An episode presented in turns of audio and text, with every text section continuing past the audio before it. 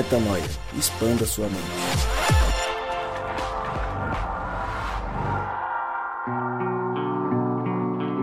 Está no ar mais um podcast Metanoia e você é muito bem-vindo ao podcast Metanoia número 413. Estamos juntos, juntos para mais um dia de expansão de mente, como eu sempre digo, meu nome é Lucas Vilches e nós estamos juntos nessa caminhada. Lembrando que toda terça-feira há um novo episódio e somos três vezes metanoia por semana na estrada, o Drops e este que é o nosso episódio que sempre esteve aqui às terças-feiras. Hoje juntos estamos, eu voltei, eu voltei agora para ficar. Foi muito bom sem a minha presença, mas gente, eu precisava estar com vocês, senti saudade na última semana. E hoje baterei este lindo papo com Gabriel, Mari e Rodrigo. Ó, oh, Maciel. O tema de hoje a gente embarca numa história que viralizou sobre a saída. Na verdade, o tema não é sobre isso, mas a base do tema é isso. Pastor Ed René Kivitz, para quem não conhece, um pastor batista, é, super conhecido, fala com todas as religiões, fala com todas as pessoas, ele se comunica muito bem, é muito difundido no meio espiritual e rolou uma polêmica grande dele ter sido desligado da ordem dos pastores batistas e não vamos falar sobre a ordem, sobre a igreja batista, sobre a igreja adventista, sobre a igreja não, o tema não é esse. O que a gente quer falar é muito, mas muito mais profundo que isso, porque com certeza absoluta do que aconteceu com ele vem lições importantes para nossa caminhada e a gente quer entender por que, que continuam acontecendo coisas como essas e onde que nós, enquanto seguidores de Cristo, enquanto pessoas que acreditam no que nós dizemos acreditar, a gente se apega tanto às instituições, tanto às regras e aos dogmas, e a gente deixa de lado as coisas que são mais importantes. Que coisas são essas? Que dogmas são esses? Quais são esses problemas? Onde moram esses problemas e como que a gente consegue diluir, já que estamos buscando viver o reino de Deus no aqui e no agora? É sobre isso que a gente fala e começamos agora. Fala galera, Rodrigo Marcel por aqui. Que a sua disposição de encontrar Deus seja pessoal, mas o amor encontrado no caminho seja compartilhado. Fala galera, que é o Gabriel Zambianco e é de Renê. Se Deus é contigo, quem será contra ti, meu irmão? Oi, eu sou a Mari. Não me chama para discutir Bíblia, me chama para comer lanches.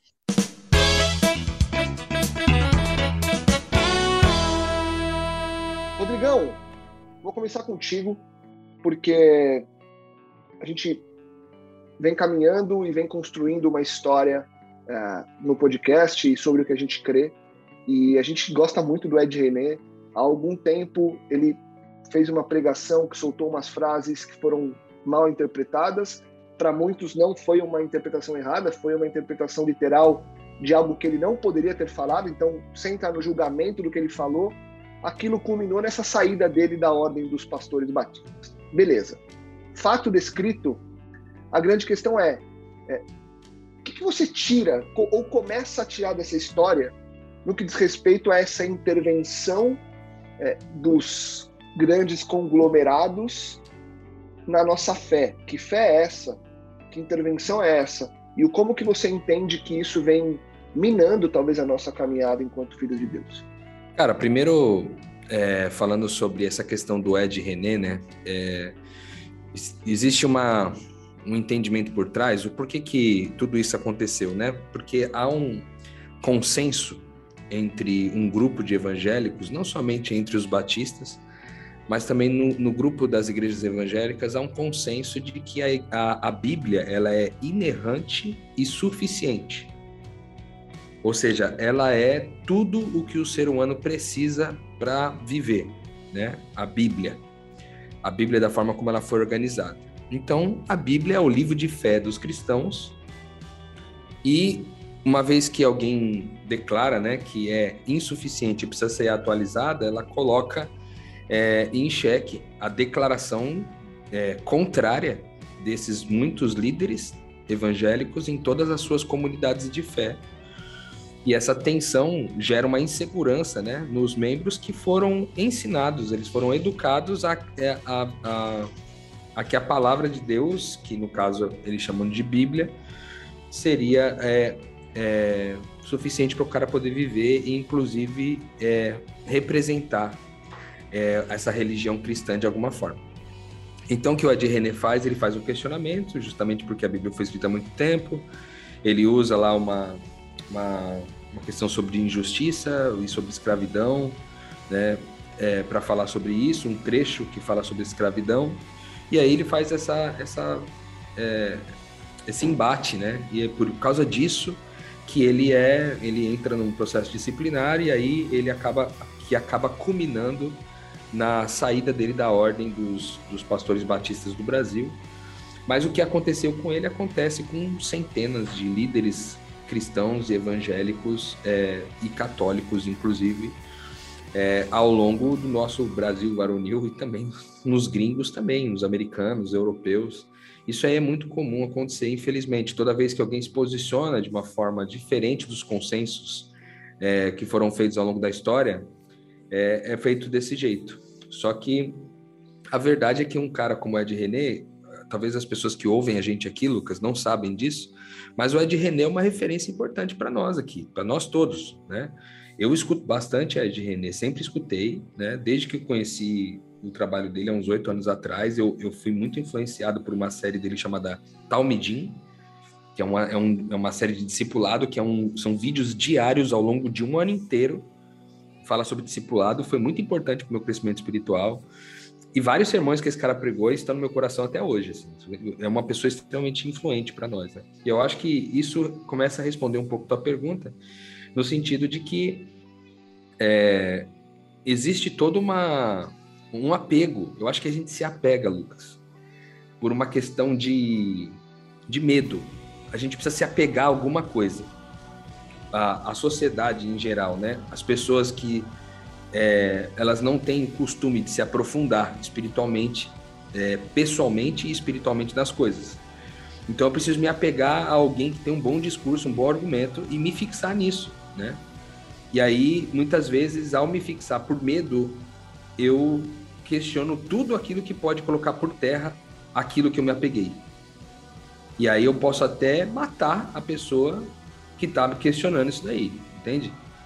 Então, a, a, ao longo da história, a gente vê várias vezes, várias oportunidades que as pessoas chegaram a assassinar o outro que dizia que estava errado, ou que pregava de um outro jeito, ou que vivia de um outro jeito, né? Ao longo da história tem muitos casos como esse. Então, o que a gente vê é que a Bíblia, a mesma Bíblia, lida com o espírito anticristo, provoca guerras.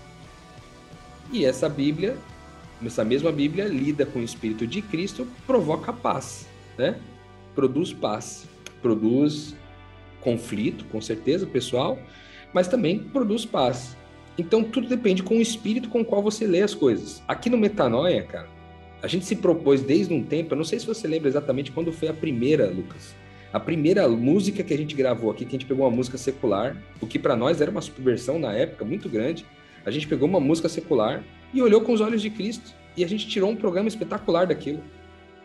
E aí, a partir dali, nós fizemos isso muitas vezes aqui no Metanoia, usando, trazendo assuntos que são que não são eruditos, não são religiosos, cristãos evangélicos, trazemos, trazemos os assuntos aqui e discutimos a partir do viés de Jesus. Então, é, a Bíblia é só mais um é só mais um contexto desse aí. Como olhar é, para a Bíblia com os olhos de Jesus. E aí, como olhar para músicas com os olhos de Jesus, como olhar para o trabalho, como olhar para a dinâmica familiar, e aí para tudo. Os olhos puros, então, vão ressignificar todas as coisas como puros. Eu acho que esse é o grande desafio para nós aí. Ô, Gabi, a gente estava falando um pouco antes de gravar, a gente lembrou, na verdade, um papo que a gente teve lá atrás, quando a gente comentou uma série do Morgan Freeman, que é a História de Deus, que ele caminha pelo mundo conhecendo religiões e pontos de vista diferentes com relação aos principais temas que abrangem a humanidade, né? Então fala sobre morte, sobre vida após a morte, sobre espiritualidade, sobre quem é Deus, enfim, algumas coisas dessa meta narrativa que acaba condicionando e que acaba batendo, é, com certeza, dentro do, do que a gente está discutindo aqui. E aí a gente refletiu um pouco antes de gravar sobre o fato de que muita gente, mundo afora, crê em coisas diferentes que, em última análise, são muito parecidas. Elas acabam culminando no mesmo ponto. E quando a gente volta tudo e entra nos, nas colunas religiosas e nas instituições que cuidam do todo e que predeterminam aquilo que você vai crer, a interpretação que você vai ter, a gente passa a limitar muito a nossa fé. Porque é o seguinte, é o que o Rô falou. Quando eu me apego 100% ao que alguém está falando e essa pessoa se apegou 100% ao que alguém disse. E aí essa outra se apegou 100% a uma regra e a um livro de normas para descrever tudo aquilo. E você vai indo para cima e vai percebendo como que aquilo foi construído. Quando chega em você, você já não tem parte daquilo. Você está simplesmente recebendo uma informação e crendo por, entre aspas, imposição. Afinal de contas. Mais do que isso, Lucas, eu acho que você não tem o espírito daquilo. Você até é. tem o conteúdo, mas não tem o espírito. Eu acho que o que perde é o espírito da coisa. E as pessoas gostam disso. Por quê? Porque elas não precisam pensar, elas não precisam discutir e elas não precisam, que para mim é o ponto crucial de qualquer discussão de evolução, elas não precisam se abrir ao contraditório. Qualquer contraditório hoje, dentro do sistema religioso no geral, e sem entrar em religiões, ele é tido como demoníaco. Ele é tido como algo que vem do inimigo. Porque não, você não pode questionar, você não pode duvidar, você não pode se aprofundar, cavar um pouco mais. Então, meu ponto é, Gabi, como é que você dialoga com isso e como que você vê que a gente pode começar a escapar disso? Porque, veja só, a gente usou o que aconteceu aí com o Ed René, mas isso acontece o tempo todo. Quantos pastores a gente conhece que saíram das comunidades que estão inseridos porque pensam diferente? Outro dia teve um, um, um caso muito próximo a nós, de um pastor que é da é de alguma da, das nossas galeras aí que já viveu em reino de amigos, em PG, que saiu, que foi super escorraçado por ter tido uma posição é, diferente, aí falando de um tema específico que é crítico para a igreja. É, então, assim, isso acontece o tempo todo. As pessoas são excluídas, os pastores são excluídos, os padres são excluídos, os monges são excluídos.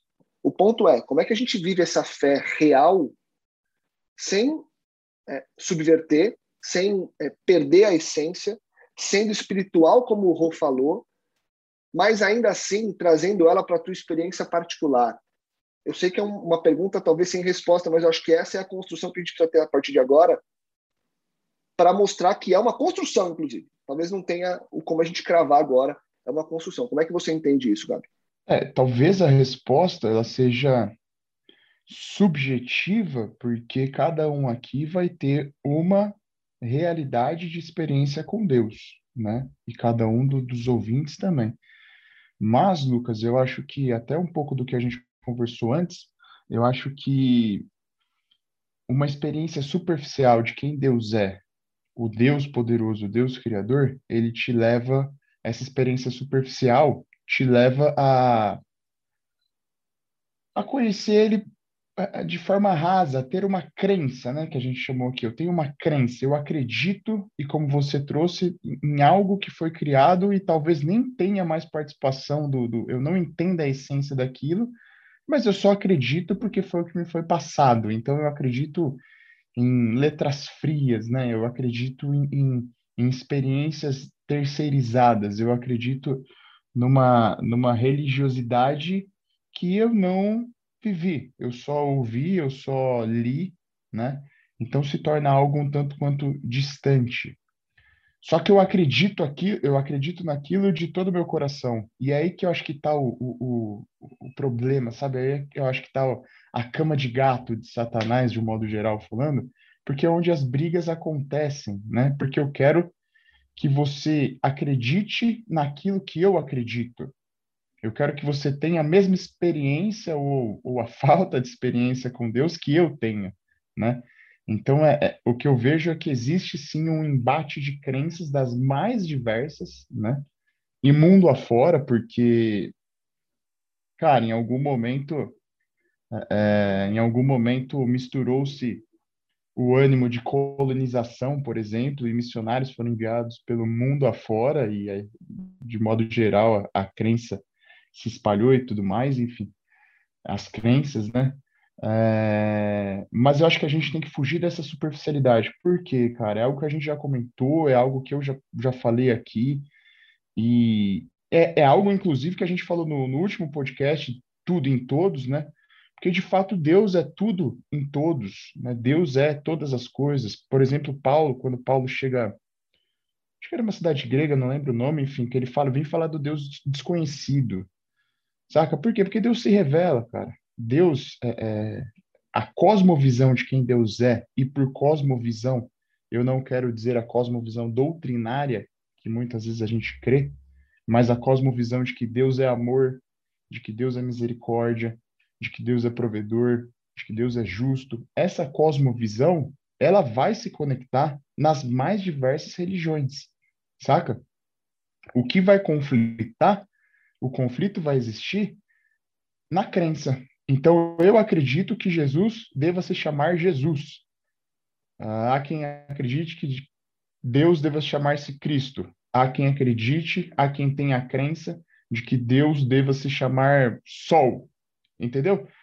E é nessa crença que os conflitos existem. Mas, se a gente tiver a sabedoria, a maturidade de sentar e entender que uh, o Deus Sol é aquele que provém o calor que provém a luz, que com amor, provendo tudo isso, ele cultiva e cuida da terra, por exemplo. Entendeu? A gente se encontra, cara, a gente se encontra. E é nessa cosmovisão de quem Deus é de fato. E, e essa cosmovisão, Lucas, só vem com experiência. Só vem experimentando quem Deus é. Ela não vem da letra fria de, de, de sentar todo dia e só ler a Bíblia. Se só você sozinho ler a Bíblia, infelizmente você não você vai perder muita coisa. Você vai ter só a letra fria, né? Se você sozinho cantar hinos, vai perder muita coisa. Se você sozinho só doar seu dinheiro para a missão X e nunca sair para a rua para conversar, para doar, para entregar o dinheiro na mão de alguém ver se alguém chorando na sua frente, vai ser sempre muito distante, entendeu? Então acho que a gente tem que buscar essa cosmovisão de quem Deus é, numa experiência real e aí, velho, é, é, é tão superficial eu, que, eu, eu pretender, ter a pretensão de que você chame Deus, de que você acredite de que Deus é exatamente aquilo que eu acredito, se torna tão superficial, saca? Que, cara, você nem busca mais fazer isso, você não busca, você simplesmente aceita e entende, saca? E confia, porque não confiar, não confiar né, nessa cosmovisão de, quem Deus, de que Deus é amor, Deus é misericórdia, é diminuir a Deus, é obrigar a Deus, é achar que, que o Deus que eu acredito que ele é todo-poderoso, que ele é onisciente, que ele é onipresente, que ele não tem obrigação comigo, que ele está obrigado a obedecer a Bíblia que foi inspirada por ele, saca? Que ele está obrigado a aceitar os cânticos que foram escritos pela minha mão.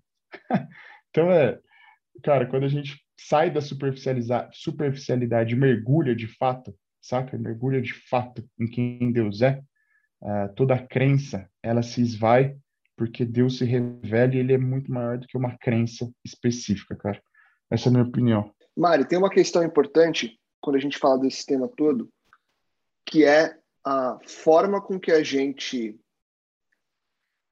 da mesma forma que a gente entende que tem de haver um respeito com quem crê nessa instituição, para quem acha que a coisa pode ser mais do particular, também tem o invertido, também tem o inverso. Como é que a gente lida nessa volta? Porque acho que a grande discussão aqui, além desses pontos que a gente já levantou, e se você quiser citar um pouquinho do que a gente falou, acho que é importante também, Mário, tem um ponto para mim que é fundamental, que é assim. Nós estamos alinhados aqui, nós quatro. No entanto, vai ter gente que vai ouvir o que a gente falou e vai achar que nós somos hereges. Assim como o próprio Ed René falou que a ordem dos pastores, lá, lá, lá, é, disse pela visão deles que o que ele falou era uma heresia. Só que não são eles que dizem o que é heresia, visto que o que rege toda a, essa narrativa não é uma instituição, é algo que está acima. No entanto, a gente vive se parametrizando pelo que os outros dizem. e existe uma chance de nós sermos taxados como hereges porque a gente endossou um discurso de um cara que disse que a Bíblia precisa ser atualizada e que esse cara é do demônio e esse cara tá faz parte do, do, do fim do, dos tempos e uau, beleza.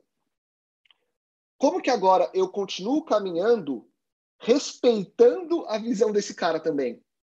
Porque é aquilo, né? O respeito ele é mútuo. Então eu falo o que eu quero, eu entendo e eu tenho que, tenho que aceitar o que essa pessoa também está vivendo. Como é que a gente junta e como que a gente conversa sobre? Eu acho que também tem esse ponto. Então, acho que a minha, a minha é, pergunta vai mais na linha do como conversar sobre de forma aberta, também aberto ao contraditório, porque a gente pode estar errado em muitos pontos, e pode não, a gente vai estar errado em muitos pontos, e a gente vai ter que estar aberto ao contraditório. Como é que a gente se abre para o contraditório quando a gente também é, está sob uma, uma quase que certeza de que nós temos a visão mais alinhada da coisa? Entende o que eu quero dizer? A gente olha e para nós faz muito sentido que essa visão que a gente descreveu do que aconteceu com o Ed René e com tantos outros está errada. Ponto. Como é que agora eu também me abro para o contraditório e vivo é, vulnerável para discutir sobre sem fazer o mesmo papel que a gente julga que eles estão fazendo? Como que você entende isso, Mari? Bom, é, nesse assunto eu me sinto numa posição muito peculiar, né? Muito peculiar mesmo, é, porque daqui de fora né? É, daqui de fora eu digo do sistema religioso, né? A percepção de uma pessoa sobre o que aconteceu é, é até difícil de entender qual que é a questão, qual o ponto, qual é o drama também, é, que só uma pessoa que passou por isso, por, por uma vivência muitos anos numa interpretação religiosa e tem que lidar com a transição disso, pode dizer, sabe? Então, é, eu penso muito fiquei ouvindo o que vocês estavam falando e tentando criar o meu ponto de vista até, porque é, eu não associo de fato a, a fé a, um, a uma organização ou coisa assim. Mas indo direto ao ponto do que você do que você disse, Lucas, eu, eu, eu diagnostiquei aqui que todo o problema parece estar centrado numa, numa crença, na minha opinião. Toda a, a, discussão, a dissensão, a separação de irmãos, né? Que é a crença de que o evangelho é um pacote de ideias e não um testemunho de uma relação. Então, eu, se eu entender aqui o que Deus disse, se eu entender certo, tá certo, pronto. Quem entender certo já vai conseguir. E quem explicar melhor vai conseguir convencer. E, e quem não entendeu precisa entender, porque senão vai perder alguma coisa. E aí eu me lembro de uma frase que eu já falei no Metanoia aqui, que é, que é assim: se eu te adorar pelo paraíso, exclua-me do paraíso. Se eu te adorar por medo do inferno, queima-me no inferno. Mas se eu te adorar por quem tu és, não esconda de mim a sua face. Então, eu li esse pequeno poeminha, na verdade, quando eu era criança, e isso me marcou muito que aquele que adora Deus por vontade de estar no paraíso não, não, te, não é digno desse paraíso. Quem aquele que adora Deus por medo de algum inferno, ele merece o inferno. E que qualquer relação com Deus, é, qualquer conexão com Deus que eu quisesse ter na minha vida seria por quem Ele é, pela face dele, não por medo de qualquer coisa.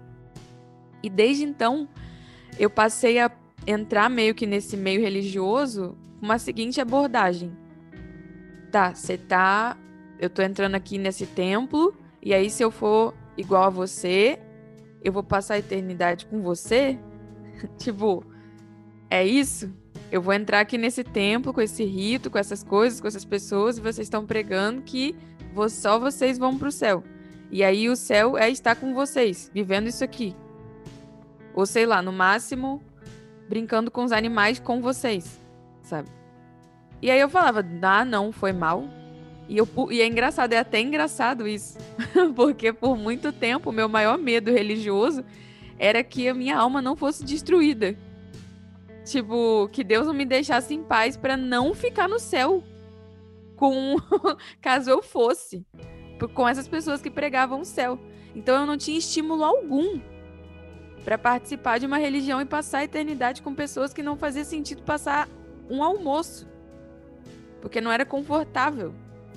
Então, é, essa percepção e esse, e esse coeficiente de pessoas que são amedrontadas de ir pro inferno e ficam desesperadas em entender certo e explicar certo para levar pessoas para onde elas vão, na verdade, para o medo onde elas estão, e ignoram completamente que o evangelho é o testemunho de uma relação de um Deus que se faz pessoa, né? E que deixou o filho como parâmetro de, de caráter. É um coeficiente assim que, honestamente, eu eu não tenho nem o que fazer. A minha postura é essa. Se eu tiver errada, galera, foi mal. Eu, eu vou estar errada mesmo. Mas assim, eu não quero estar tá certa e participar disso pela eternidade. Eu não quero estar tá certa. Se, se certo é o que vocês estão vivendo aí e mostrando, sabe? É, então, é, essa percepção da ideia, na minha opinião, ela é insustentável para a comunicação, Lucas. Eu, eu, pessoalmente, Mariana, faço a opção de dar risada e ir levantar para fazer qualquer outra coisa se o assunto for Preciso dialogar com alguém que acredita que a fé está certo. Eu, eu costumo perguntar, mas o que, que você gosta de comer? Eu fujo da discussão. Ah, tá. E você, você estuda o quê? Você gosta de Netflix? Eu, eu não. Eu procuro centrar no afeto. Quando uma pessoa começa uma discussão comigo disso, como que, como que eu estabeleço uma conversa com alguém que pensa dessa forma? Já que eu não tenho como provar que eu tô certo ou tô errado, eu tenho como viver segundo o que eu creio ou o que eu não creio. Então, a minha estratégia no geral é me direcionar o afeto por essa pessoa, a conhecê-la por trás do discurso, a entendê-la como meu irmão e, e, quem é essa pessoa e criar uma conexão com ela, porque ao criar uma conexão com essa pessoa, eu estou testemunhando de um Deus que é pessoa e se importa com pessoas, sabe? Então eu meio que saboto um sistema teórico, intelectualista, para viver a pessoalidade que é o que eu acredito. E aqui também eu queria encerrar essa pequena participação, é, sempre reafirmando que a gente está acostumado e acomodado num cristianismo rebelde, com um espírito de rebeldia, porque a gente acha que é ok julgar. A gente constrói uma narrativa pautada no meu julgamento de mim mesmo, no julgamento do meu irmão. E se você realmente estiver comprometido em não julgar, essa conversa não estaria acontecendo, não haveria nenhum, nenhuma discussão eu realmente tenho, eu discuto porque eu acho que é ok julgar, porque eu tô apto a julgar. E esse Cristo eu não creio. Então, para mim, isso não é cristianismo. Então, a melhor forma de você falar sobre espiritualidade sem brigar com ninguém é você falar sobre a sua própria experiência espiritual. Quando a gente se esconde atrás de ideias, fica muito fácil brigar. Mas quando você precisa ser vulnerável e contar da sua coerência e da sua incoerência com aquilo que você acredita, com aquilo que você experimenta, Aí fica uma harmonia só, galera, porque tá todo mundo humilhado. Tá todo mundo se sentindo pequeno porque não dá conta. E a conversa fica agradável. E por mais que a gente pense que um pode comer porco, o outro não pode. Um pode transar, o outro não pode. Um guarda o sábado, o outro guarda o domingo. Um faz não sei o que, outro faz não sei o que lá. Não importa. O espírito é o mesmo, porque é um espírito de quebrantamento e humildade. Porque todos nós temos uma coisa em comum: ninguém deu conta. Então, eu, Mariana, não participo. Você não vai me ver participando. O Rodrigo está aqui para comprovar. Eu vou levantar da mesa e eu vou lavar a louça. Todas as vezes que confundirem a discussão de Cristo, Jesus Cristo, com uma discussão de quem está certo ou errado numa teoria. Eu não respeito quem se esconde atrás de teoria para falar de Jesus. Acho que isso é crendice, mas não é cristianismo. Jesus não morreu por isso. Eu acho que eu acho que é muito, é muito prudente esse discernimento da Mari aí. É, também acho que vale fazer uma ponderação no sentido de que falar sobre entendimento, né? Isso é uma coisa que a gente faz, inclusive, no Metanoia aqui. A gente conversa sobre a forma como a gente entende as coisas e tudo mais. É, não é o problema. O problema é você se apegar a isso e, e você fazer disso uma, um mecanismo de Resumir, divisão. Né? Resumir é. a fé a isso resumir a fé é isso que vai te levar a se dividir, né? Vai levar você a separar.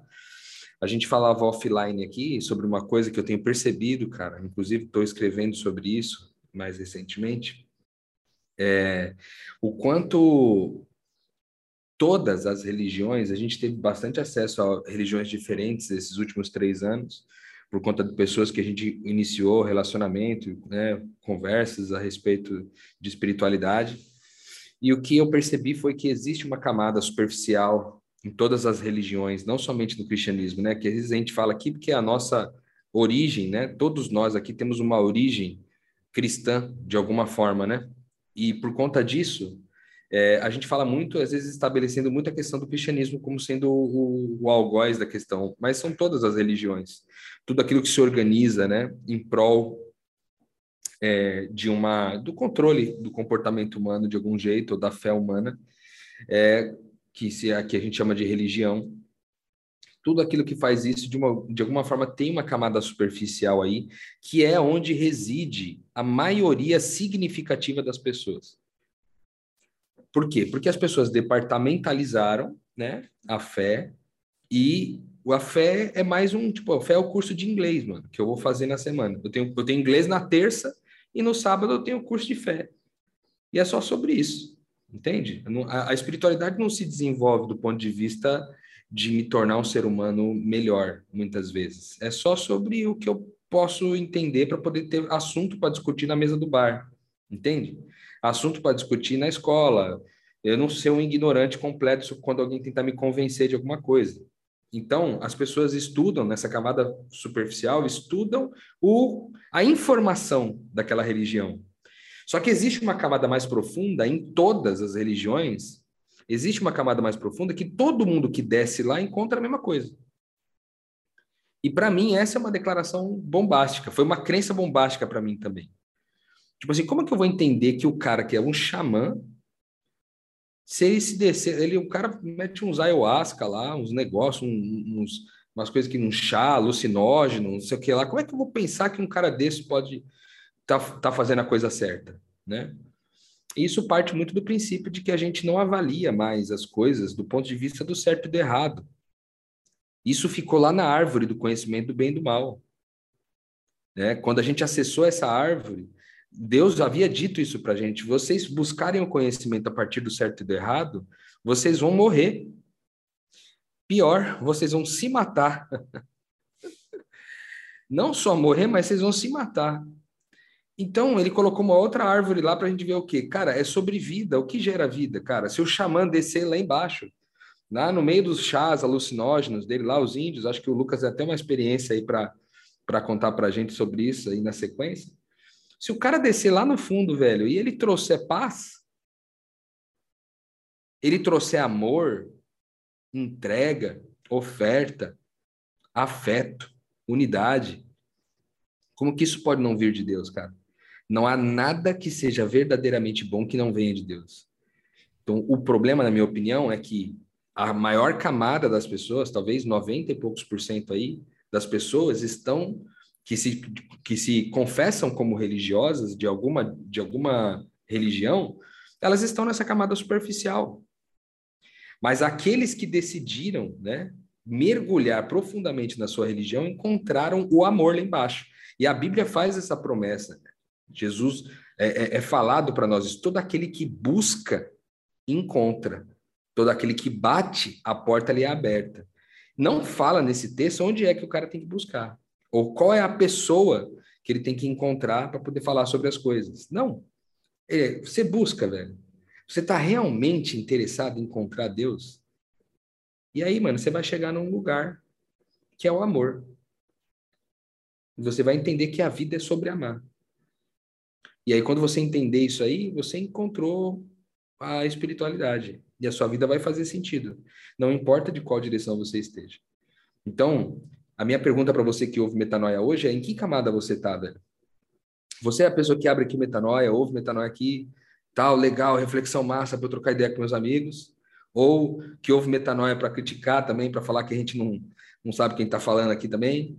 Você, você é esse tipo de pessoa que fica ali na camada superficial, achando motivos para se dividir com o budista, com o hinduísta, com o xamanista, com o bandista, com o candomblé, com, com... Você é esse cara que busca motivos para se separar, ou você é esse cara que está buscando profundo das coisas, seja lá onde for, se você qual religião você for, você é o cara que busca profundo essa religião, meu irmão, eu posso assegurar que em nome de Jesus, cara, eu posso assegurar que se tu tá buscando profundamente na tua religião, tu vai encontrar a verdade sobre a vida e a verdade sobre nós.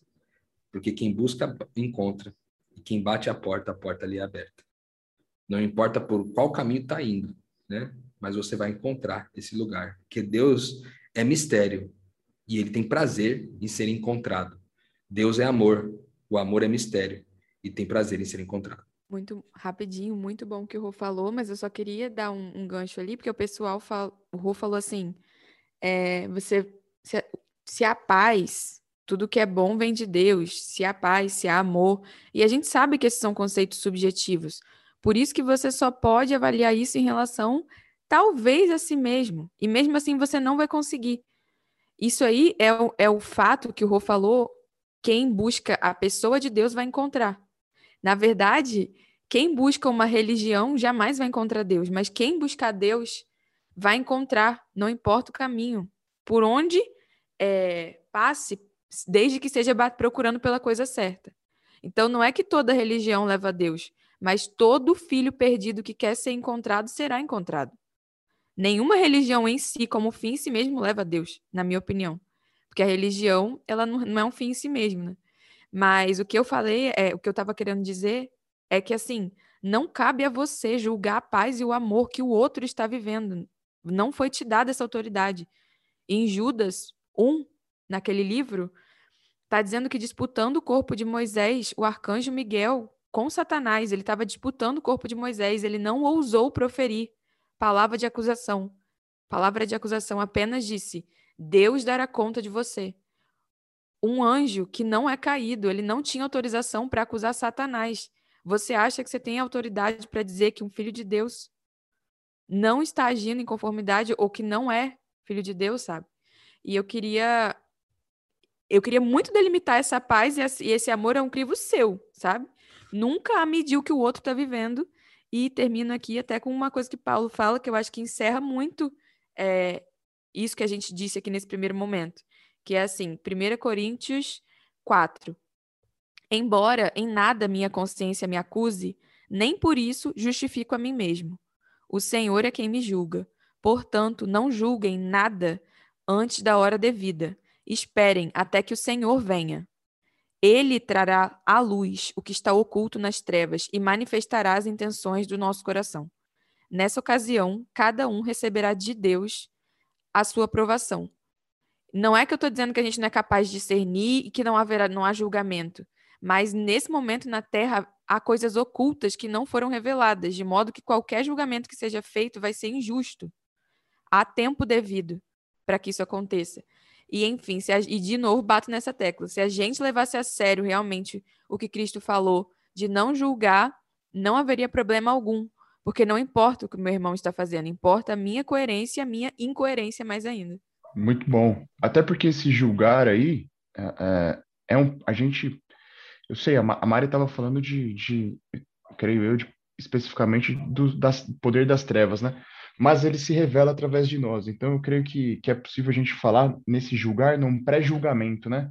É, até pegando um gancho com o vídeo, eu acho muito, cara, como a gente pré-julga tudo a partir da nossa visão, a partir daquilo que a gente acha que está entendendo e tal. E nesse, nesse vídeo do Ed René, ele fala assim, pô, é, então pegaram ali duas frases de um sermão de quarenta e tantos minutos, de uma série de sete dias, de uma história de 30 anos nessa, nessa igreja, e julgaram que era assim, assim, assado, enfim. E a gente faz isso demais, né, cara? Infelizmente a gente a gente esquece de primeiro ouvir, avaliar, entender a, a quem é a pessoa, qual a experiência dela com Deus, com a vida de modo geral, né? E a gente já sai pré-julgando e de repente despejando tudo aquilo que, que a gente acha que é o certo, que a gente acha que é o correto. E eu digo isso para todas as características da nossa vida, para todos os assuntos. Não estou falando especificamente de religião, de, de, até porque Deus ele está em tudo, em todos. Então tudo aquilo que, que sai da nossa boca deve ser permeado deve, deve vir partir de um coração de quem é com Deus, saca? Então, quando a gente avalia é, a vida do fulano que fez ou deixou de fazer isso, do fulano que comprou ou deixou de comprar aquilo, saca? A gente tem que dar um passinho antes, parar um pouquinho, pensar, tentar entender o que está acontecendo na vida dessa pessoa, Ah, por que, que o fulano tá, foi ríspido, foi chato, foi bruto, sabe? E, e, começar a avaliar um pouco melhor, Lucas, a partir da experiência, sabe? Porque a gente fala de experiência com Deus, mas no convívio, na, no, no, relacionamento, na relação com as pessoas, a gente, a gente tem que ter essa experiência, saca? A gente tem que, que, é, que ver determinada atitude da pessoa e entender que, poxa, mas esse não é o Lucas, o que será que está acontecendo? Ou por que que ele falou isso, né? Sendo o Lucas, o que que está por trás? O que, que ele quis dizer que eu não, não captei da mensagem? Né? Aonde, nessa profundidade de quem Deus é, num relacionamento de amor e misericórdia, a gente está se encontrando ali e eu não estou entendendo o que está acontecendo nesse macro aqui, saca? Porque é muito fácil sair atirando pedra, sair julgando, é, exigir que os outros usem o meu calçado para caminhar a minha estrada, quando na realidade cada um tem o seu calçado, a sua estrada, as suas dificuldades, as suas facilidades, sabe, cara? Então acho que vai sempre muito, muito além do que a superficialidade da, da vida e das coisas. Eu queria só é, falar uma coisa, acho até complementando o que a Mari falou aí, ou né, na verdade nem complementando seria a palavra certa, mas é, até ponderando uma coisa, porque eu acredito que é, esse negócio de todas as religiões né, levam Deus, e todas as religiões levam a Deus, eu acredito que isso é verdade, que todas as religiões levam a Deus. É, o problema não está na religião, na forma como elas estão organizadas, né?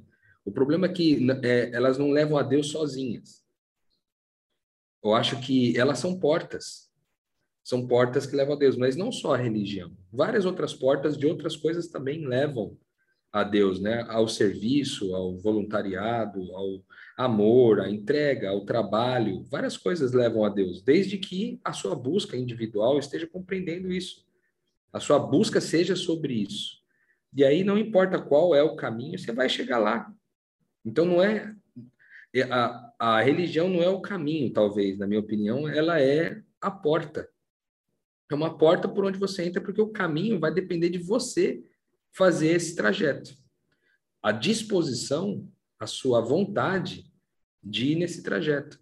E aí sim, é, é uma, um crivo pessoal, cara, que a gente está aqui, ó, caminhando junto, nós quatro aqui. Nossa proposta é, caminhando juntos, a gente aprender um pouquinho mais de quem Deus é. Isso tem sido a proposta do Metanoia desde que o Metanoia começou.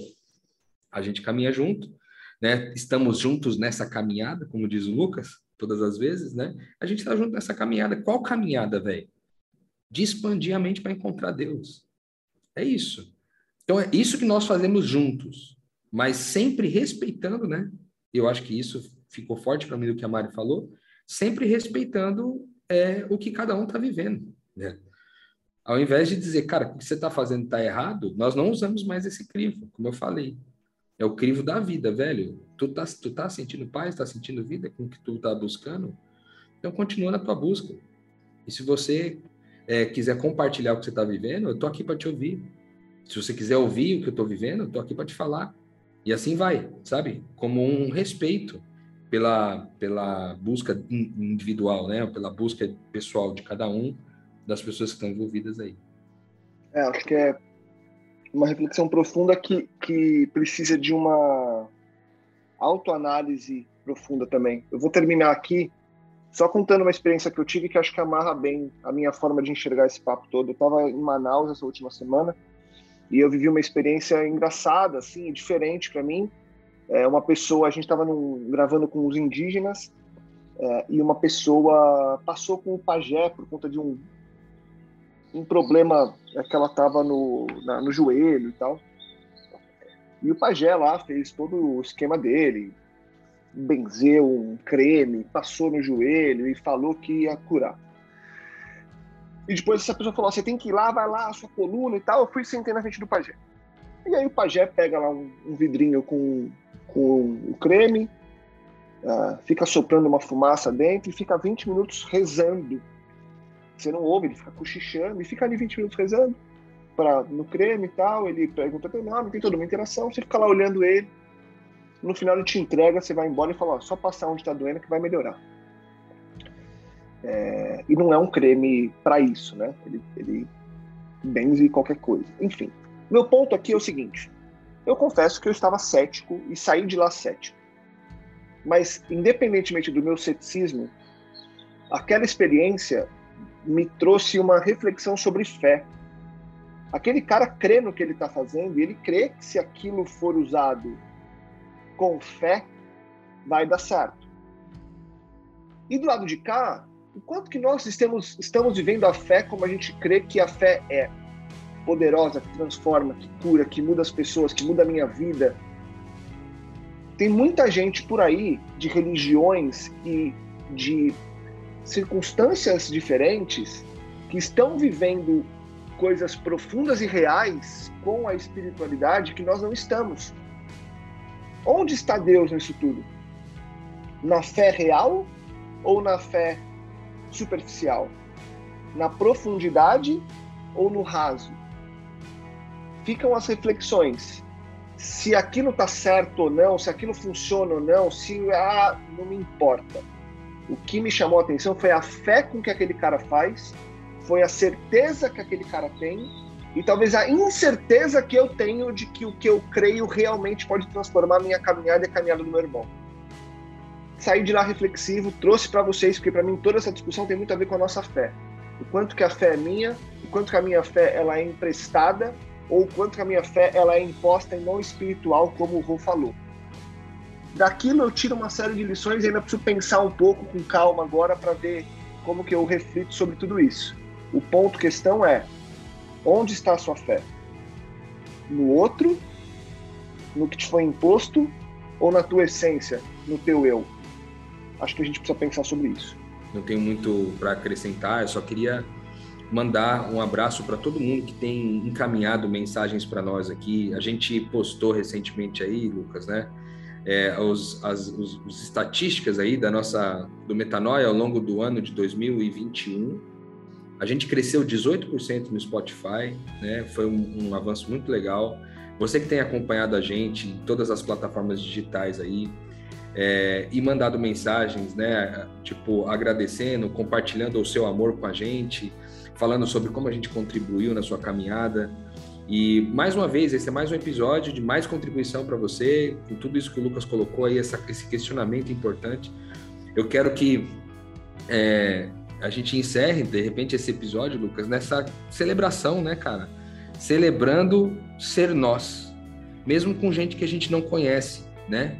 Tem um monte de gente aí que ouve a gente semanalmente é, pessoas que ouvem episódios antigos, cara, coisas que a gente gravou há três anos atrás, quatro anos atrás, e ainda assim são ministrados, né? São aprendem, é, são incentivados, inspirados, né, a buscar cada vez mais. Então, eu quero mandar um abraço para todas essas pessoas que demonstraram seu carinho, seu afeto por nós aqui.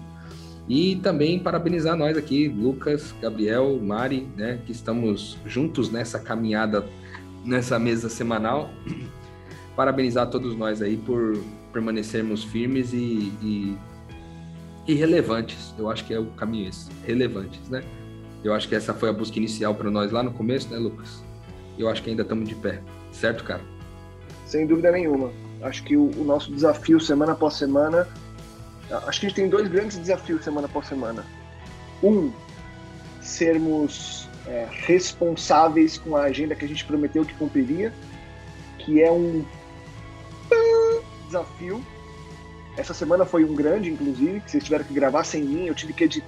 Cara, eu fiquei com medo de pela primeira vez não conseguir subir o podcast, então esse desafio ele é um desafio complicado de se cumprir, porque somos quatro pessoas vivendo quatro vidas diferentes. Agora eu tô numa loucura de viajar, sempre num fuso diferente, maluquice total. É, mas a gente tem conseguido, graças a Deus. Então esse é o primeiro desafio. E como você disse, o segundo desafio que também é muito grande é sermos, semana após semana, sete anos depois, não estamos falando de um ano, de três semanas, de dois, não, sete anos depois, continuar sendo relevante. É, e, apesar de nós, a gente tem conseguido. A gente tem conseguido, é, usando os clichês da, do mundo aí, né, do mundo que eu digo, os clichês que estão por aí, a gente tem conseguido fazer da laranja a laranjada, do limão a limonada, de um tema uma reflexão incrível. A gente consegue pegar uma frase, uma música, uma notícia e dar profundidade. E eu acho que a vida é isso, né, Rô? Rô, Gabi, Mari. É você observar os eventos que acontecem à tua, à tua volta e dar profundidade. E aí eu lembrei de uma coisa e vou avançar mais dois minutos, que é o seguinte. Eu estava na Amazônia essa semana conversando com o cara que é dono de um hotel é, no meio da floresta. E a gente estava falando sobre o turismo da floresta. No geral, o brasileiro faz turismo para evento.